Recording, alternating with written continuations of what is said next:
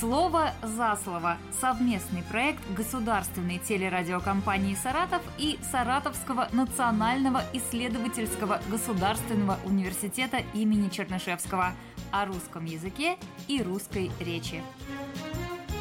Здравствуйте, уважаемые слушатели! У микрофона Елена Тёмкина. В эфире программа «Слово за слово» или «Слово за слово», как мы ее еще по-другому называем. Ну что ж, я представляю наших экспертов. Это Галина Сергеевна Куликова, доцент кафедры русского языка, речевой коммуникации и русского как иностранного Института филологии и журналистики Саратовского государственного университета. Здравствуйте, Галина Сергеевна. Добрый день. И Анастасия Лукьянова, аспирант, тоже наш замечательный эксперт сегодня в студии. Здравствуйте. Назову тему трудности русского ударения. То, о чем мы говорим очень-очень часто, то, в чем делают ошибки и ведущие телевизионных и радиопрограмм. Ударение – это головная боль русского человека. Вот французам легче. Ударение на последний слог, и все, оно зафиксировано. В русском языке, ну, это, чтобы разобраться, да, Галина Сергеевна, в ударении, да. как ставить, это Ужас и французам, и полякам, и чехам, угу. там, где есть фиксированное ударение. Меняется форма, ударение переползает на тот слог, за которым оно закреплено. Мицкевич на Мицкевича по-польски, угу. да? Вот, нам это как-то странно кажется, но тем не менее вот мы так. Мы адаптируем под себя. Да, да? но угу. мы, конечно, э, к, при, к чему привыкли, угу. но дело в том, что это облегчает, конечно, освоение ударения в языке. У нас все иначе. Действительно, вообще ни одна область русского языка не вызывает столько споров, столько недоумений, колебаний, как ударение в русском языке. Для иностранцев это вообще очень страшная вещь. То есть вот как объяснить человеку, что, например, слово «жук», оно, например, односложное, да, ударение куда бы сказал, ну, казалось бы, куда бы ему еще падать? Жук, да, может быть, слог, да, да, он жука, ударный. жуки, нет, жуки, жука и так далее. Вот как объяснить? А для русского человека, я имею в виду носителя языка, это не составляет трудностей, потому что мы с рождения усваиваем нормы. И вот что такое, что происходит в русском ударении, сегодня постараемся прояснить. Ну, с жуком-то просто, понятно, жук и жуки, а вот, допустим, клещи, клещи или клещи, и, да. и, и как вот здесь да. вот быть? Вообще нужно сказать прежде всего специфики русского ударения, чтобы мы понимали вообще, какое оно у нас. Оно, во-первых, у нас разноместное, а если просто сказать. То есть, например, оно может проявляться в любом э, слоге слова, скажем, в начале, в середине или в конце например, кухонный, экспертный или спиртовой, угу. то есть в начале, середине, конце. Еще русское ударение, оно подвижное, то есть оно меняет свое место в разных формах одного слова. Например, глагол а, начать, но он начал, оно начало, а вот она уже начала. Угу. Вот такое у нас ударение в русском языке. А, угу. Галина Сергеевна, к вопросу перейдем, который у нас заготовлен, да, это вопрос от слушателя. Почему же в слове обеспечение вот именно такое ударение. Ударение на третий слог. Почему на сейчас, третий да? слог? Почему? По современной норме. Вот я знаю, что прям споры. Вот да, если дело все в том, что совершенно да. верно. Вот, например, программное обеспечение. Очень часто представители uh-huh. вот там каких-то наук да, и какой-то деятельности с этим связано, да. да, которая с этим связана, используют именно такой вариант. Но вообще обеспечение правильно. Вот всегда объяснить, почему так, а не иначе, вообще затруднительно. Есть тенденции в развитии русского русского ударения и есть изменение нормы. И изменение нормы и колебание нормы, оно идет и от самого языка, и, конечно, в какой-то степени связано с областью применения слов э, самими носителями. Но вот обеспечение, вот здесь мы его произносим в четыре слога, да, о, без, пе, нет, пять, ченье, uh-huh. да, обеспечение. И здесь, в принципе, ударение немножко центрируется, как я говорю, да, оно переходит с суффикса на корень.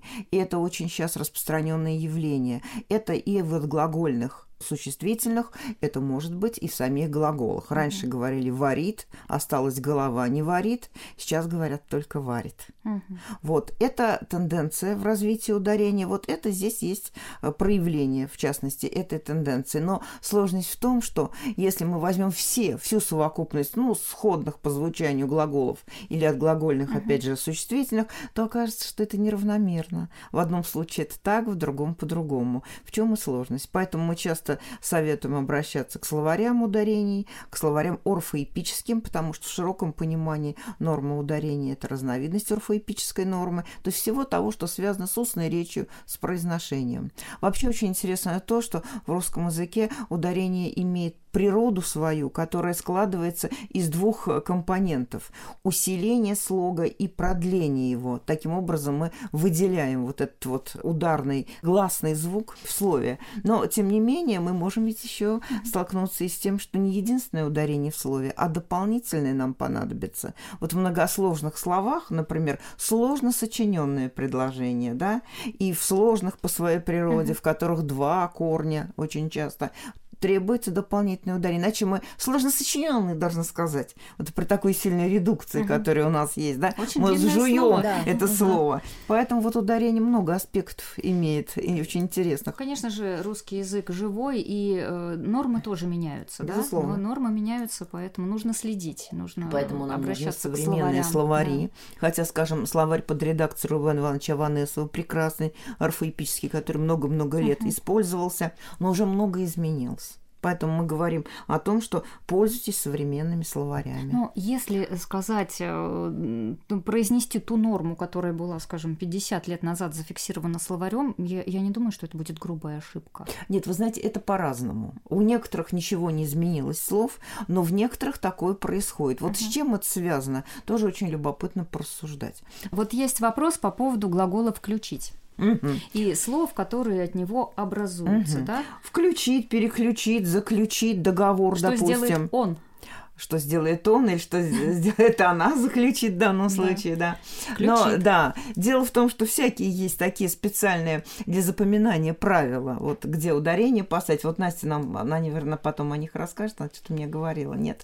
Но просто это для школьников, это для того, чтобы просто учить. Это никакое не объяснение научное, но просто чтобы легче запомнить. Да, да это как запомнить обеспечение, а, тем не менее, вот именно. А дело в том, что э, вот это слово включит, независимо зависимо от того, включить ли свет, включить ли кого-то в состав, uh-huh. ну, например, участников какой-нибудь там конференции, какого-то собрания, uh-huh. ударение имеет на второй слог должно падать. Но, конечно, есть некое движение в языке, uh-huh. в разговорной речи, которая представляет собой лабораторию языка. Мы встречаем и второй вариант включит.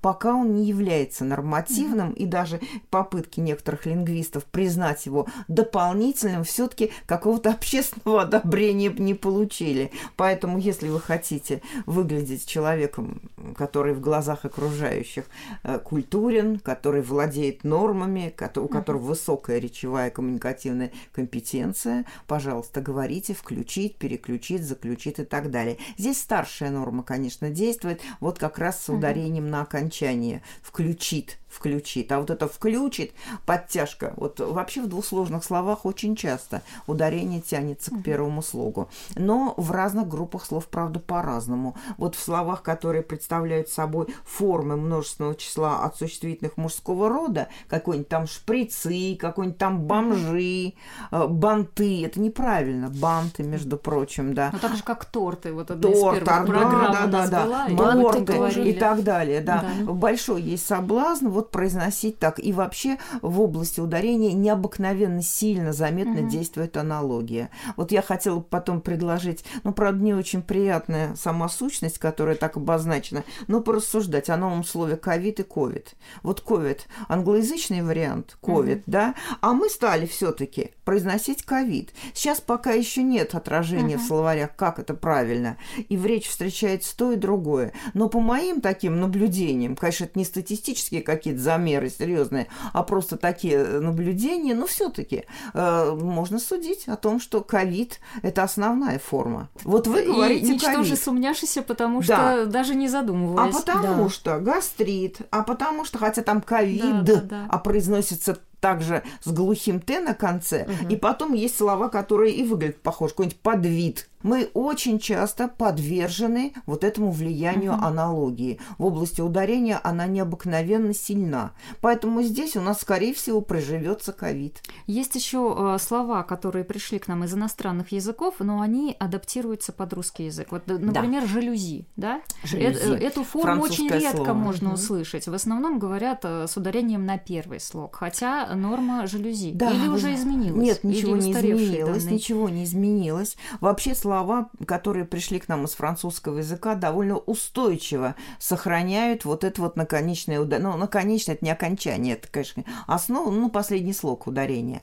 Поэтому вот слово «жалюзи» неизменно так и надо произносить. Но на самом деле нам хочется это угу. изменить. Вот очень заметно это в словах, скажем, которые пришли из английского, ну, относительно недавно, относительно. Их очень много и самых новейших заимствований. Ну, например, какой-нибудь э, маркетинг – мы чаще uh-huh. всего произносим маркетинг. И уже словарь это разрешает, как две возможных формы. Потому что это опять-таки центрируется ударение в трехсложном слове. Нам так удобнее, вроде бы как интуитивно. Ну, есть на эту тему и исследования о тенденциях в развитии русского ударения. Это слишком уж научные uh-huh. темы, я не буду подробно останавливаться, но мы чувствуем, что маркетинг нам вроде бы произнести удобнее. И это допустимо, но не во всех словах это стало, и какое-то вот изменение узаконенным и не превратилось и превратилось превратилась в литературную норму. Но процесс это, конечно, происходит, да. Вот вопросы от слушателей идут. Облегчить или облегчить? Облегчить. Облегчить. Облегчить. Угу. Еще один очень интересный вопрос.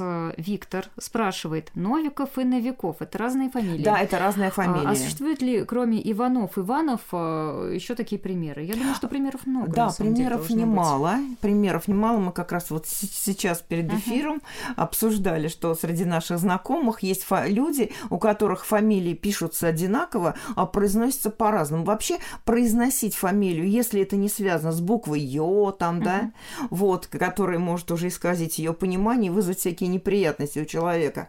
Вот, потому что как она пишется и как она произносится, это важно для точности документа. А в остальных случаях и Бальмонт, и Бальмонт от желания говор... uh-huh. носители фамилии могло так и эдак. Иванов и Иванов э, имела историю несколько иную, потому что Иванов Иванов, Иванов – это ударение такое более простонародное. Иванов, вот, скажем, угу. у нас художник очень известный, а, Иванов, явление Мессии, явление Христа народу, одна из его известнейших э, картин.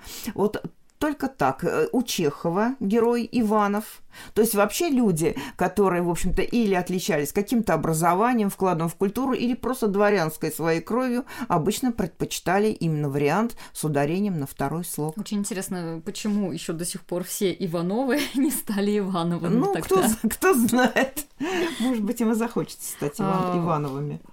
А, Галина Сергеевна, что еще мы можем э, сказать о русском ударении? Есть ли все-таки какая-то группа слов, где вот только так ставятся ударения, а никак иначе. Можем ли мы э, какие-то правила применять? Или с ударениями совсем все сложно и никаким э, правилам они не поддаются? Ну вот э, в некоторых случаях мы имеем такую соотнесенность, скажем, слово, на которое мы можем ориентироваться, то есть слово, от которого при, произведено, ну, скажем, прилагательное и так далее. Но это вовсе не обязательно uh-huh. так. Вот тут, вы понимаете, очень трудно действительно все это каким-то образом унифицировать, классифицировать, uh-huh. надо все-таки подробнее смотреть на разные случаи. Вот сейчас я бы хотела вам показать какой-то, может быть, пример, э, в котором действительно действует то и другое. Ну вот, скажем, закон языковой э, аналогии, о котором мы только что говорили, приводит к тому, что в большинстве терминов ударение переносится на конечную часть аритмия, ишемия, гипертония, шизофрения, дистрофия, аллергия, но мы опять скажем, ну, не наркомания какая-нибудь, да. Вот, и э, это сразу нас настораживает, что... И еще есть э, какие-то ориентиры, связанные с присутствием каких-то корней. Обычно это корни, ну, древнегреческой, граф, например. Флюорография, монография, какие-нибудь вот еще примеры, кинематография, литография возьмем. И, но вот у них всегда ударение ставится именно на этот корень. И несмотря на попытки попытки э, представителей медицинских разных профессий, да, медиков раскачать это ударение, оно только в их профессиональной сфере и используется таким, как там томография, флюорография, общеупотребительная, общеязыковая норма иная. А Графо. к этой э, норме? Нет, ну, ну мы говорят бы их привели. врачи, и мы, мы бы их привели. Ах, да. нет, если говорят врачи, давайте мы так за да. ними говорить. А Нельзя. А вот юристы будут говорить возбуждено, осуждено гражданство и что-нибудь еще. И та, очень часто. Да, говорят. и тамошнее даже бывает. Вот, вот, и мы тоже будем подражать. Вы понимаете, дело в том, что представители одной профессии даже в разных регионах России иногда встречаются вариации. Вот отказ от единого образца – опасный путь. Он может очень сильно разбалансировать вот, представление о норме. Но вот даже в тех словах uh-huh. прографа, я продолжу, в которых вроде бы все подчиняется этому единому правилу, есть слово «полиграфия», которая от него ага, отходит. Отошло. То есть вот в данном, вот вы понимаете, можно относительно стройные группы найти, но и они не лишены исключений, как правило. Галина Сергеевна, вот еще э, вопрос. Почему ведущий говорит одновременно? А потому что одновременно и одновременно это как раз-таки случай вариантного, э, вариантной нормы. Uh-huh. Вообще вот норма, она очень такое интересное явление, которое, с одной стороны, является образцом в общем, каким-то, uh-huh. которому следует нам все-таки подчиняться, но в то же время допускает в своем развитии варианты. И вот наличие существования одновременно двух каких-то вариантов uh-huh. допустимых как раз свидетельствует о развитии. Вот такое бывает. Ну вот бывает, однако, что какой-то вариант постепенно уходит из употребления, становится менее частотным. Вот еще относительно недавно творог э, называли э, правильным, и uh-huh. даже в каких-то там словарях да, Сейчас и, творог, и так, и, и так, и творог, и творог. И опять-таки, по моим наблюдениям, что вот никто из моих студентов творог не произносит. Да, вот как? творог. Я говорю творог. Только например. творог, да. Угу. Ну вот дело в том, что у старших, э, вот у меня, например, тетушка была родом из Ярославля,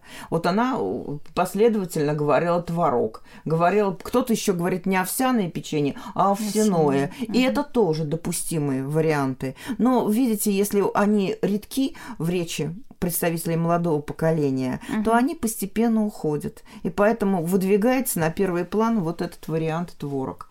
Но и то, и, не, и то, и другое не ошибка. Не ошибка. Представьте, как сложно студентам изучать э, не носителям русского а языка хорошую, хорошую речь почаще слушать. Почаще слушать, почаще слушать хорошую речь. И если мы будем слушать прекрасные голоса, вот как-то я тут в интернете натолкнулась на чтение стихов «Ищи Евгения Онегина» и Иннокентием Смоктуновским.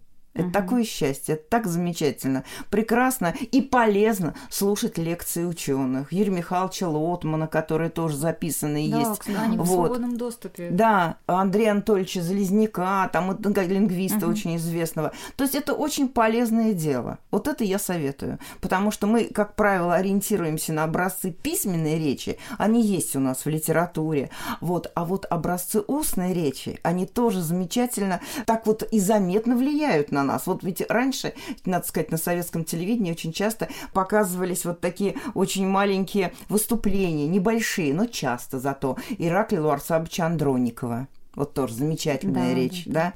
да? Интересуется наш слушатель, э, в каких словарях можно проверить? Да. Орфоэпические словари. Есть словари орфоэпические, есть словари ударений, специальные словари ударений. Но орфоэпические содержат и норму произносительную, мы тоже об этом угу. можем со временем поговорить, да, твердо, мягко что-то произносить, какие-то сочетания звуков, и в том числе, конечно, сведения об ударении. Вот самый современный словарь лингвистов Калинчук и Касаткины. Мария Леонидовна Калинчук Гринчук и соавтора можно посмотреть. Это большой орфоэпический словарь, это словари уже в серии словарей 21 века. Они изданы вот недавно, вот поэтому я такие словари рекомендую. И очень интересный и полезный словарь, хотя мы еще по теме до этого не дошли, э, слов, которые относятся к именам собственным.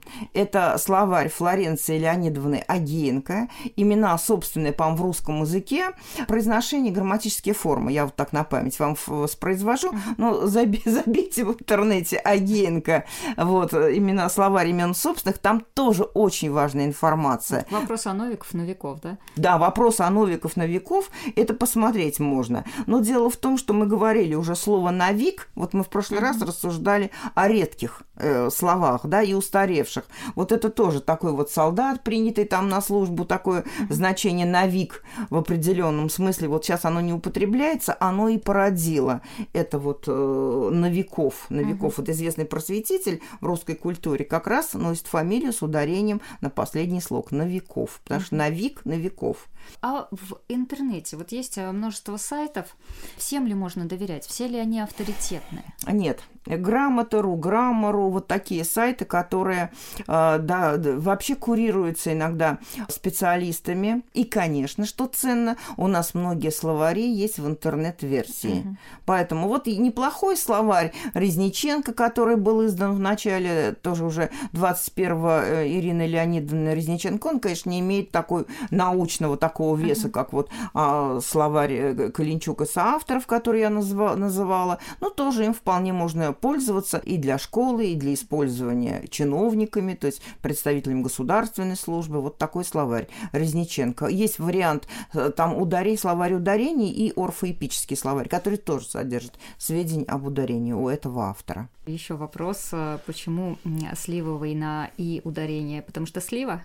Да, потому что слива. Вот если бы меня спросили, я бы тоже, наверное, поторопила бы эту норму в сторону сливовой. Оно, конечно, все-таки это продвижение какое-то чувствуется. И причем вишневый, да, ведь да, мы да, уже да. говорили да. об этом, что если Вишня. был вишневый сад, теперь вишневый сад, можно предположить, что сливовый будет со временем. Вот лососевый, а не про, а лососевый произносится. Хотя вот я все хочу сказать лососевый, например. То есть, а вот что касается сливовой, темно сливово очи. Это у Маяковского, между прочим, uh-huh. есть э, сливово очи, не сливово, а сливово очи. Там, правда, сложная такая конструкция у него.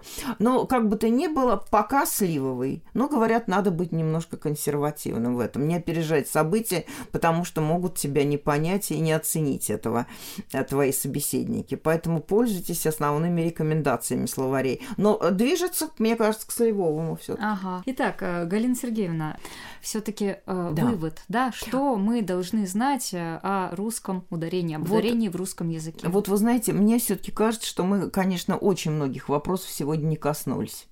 И, наверное, нам бы еще надо как-нибудь продолжить эту тему, потому что есть вот такие горячие точки а, в, русском, э, в русской акцентологии, это то, что связано с ударением как раз-таки, а, которые вот находятся в стадии развития. И очень сильно мы замечаем, что речевая практика отличается от рекомендаций. Вот скажем, ударение во всяких сложных составных числительных они такие тяжеловесные все-таки, да. И частенько даже в речи, ну, в целом хорошо говорящих людей такие ошибки встречаются. Поэтому вот в данном случае это пользоваться словарями рекомендация, опять-таки слушать говорящих хорошо, грамотно и творчески. Почему? Потому что действительно есть разные еще и варианты, которые где-то уместны, где-то нет, э, людей, э, возвращаясь к исходной мысли. Uh-huh. Это так. И потом понимать, что в русском языке, как и в любом другом, происходит изменение. Я напомню тот телефон, на который можно присылать наши вопросы в любое время дня и ночи, 8 927 127 19 19. Можно также писать нам по адресу 41 307 Саратов, вторая Садовая, 7. Программа «Слово за слово». Мы обязательно прочтем письмо и ответим на вопрос. А, ну что ж, Галина Сергеевна, Анастасия, спасибо вам большое. Спасибо нашим слушателям. До свидания. Всего До свидания. доброго.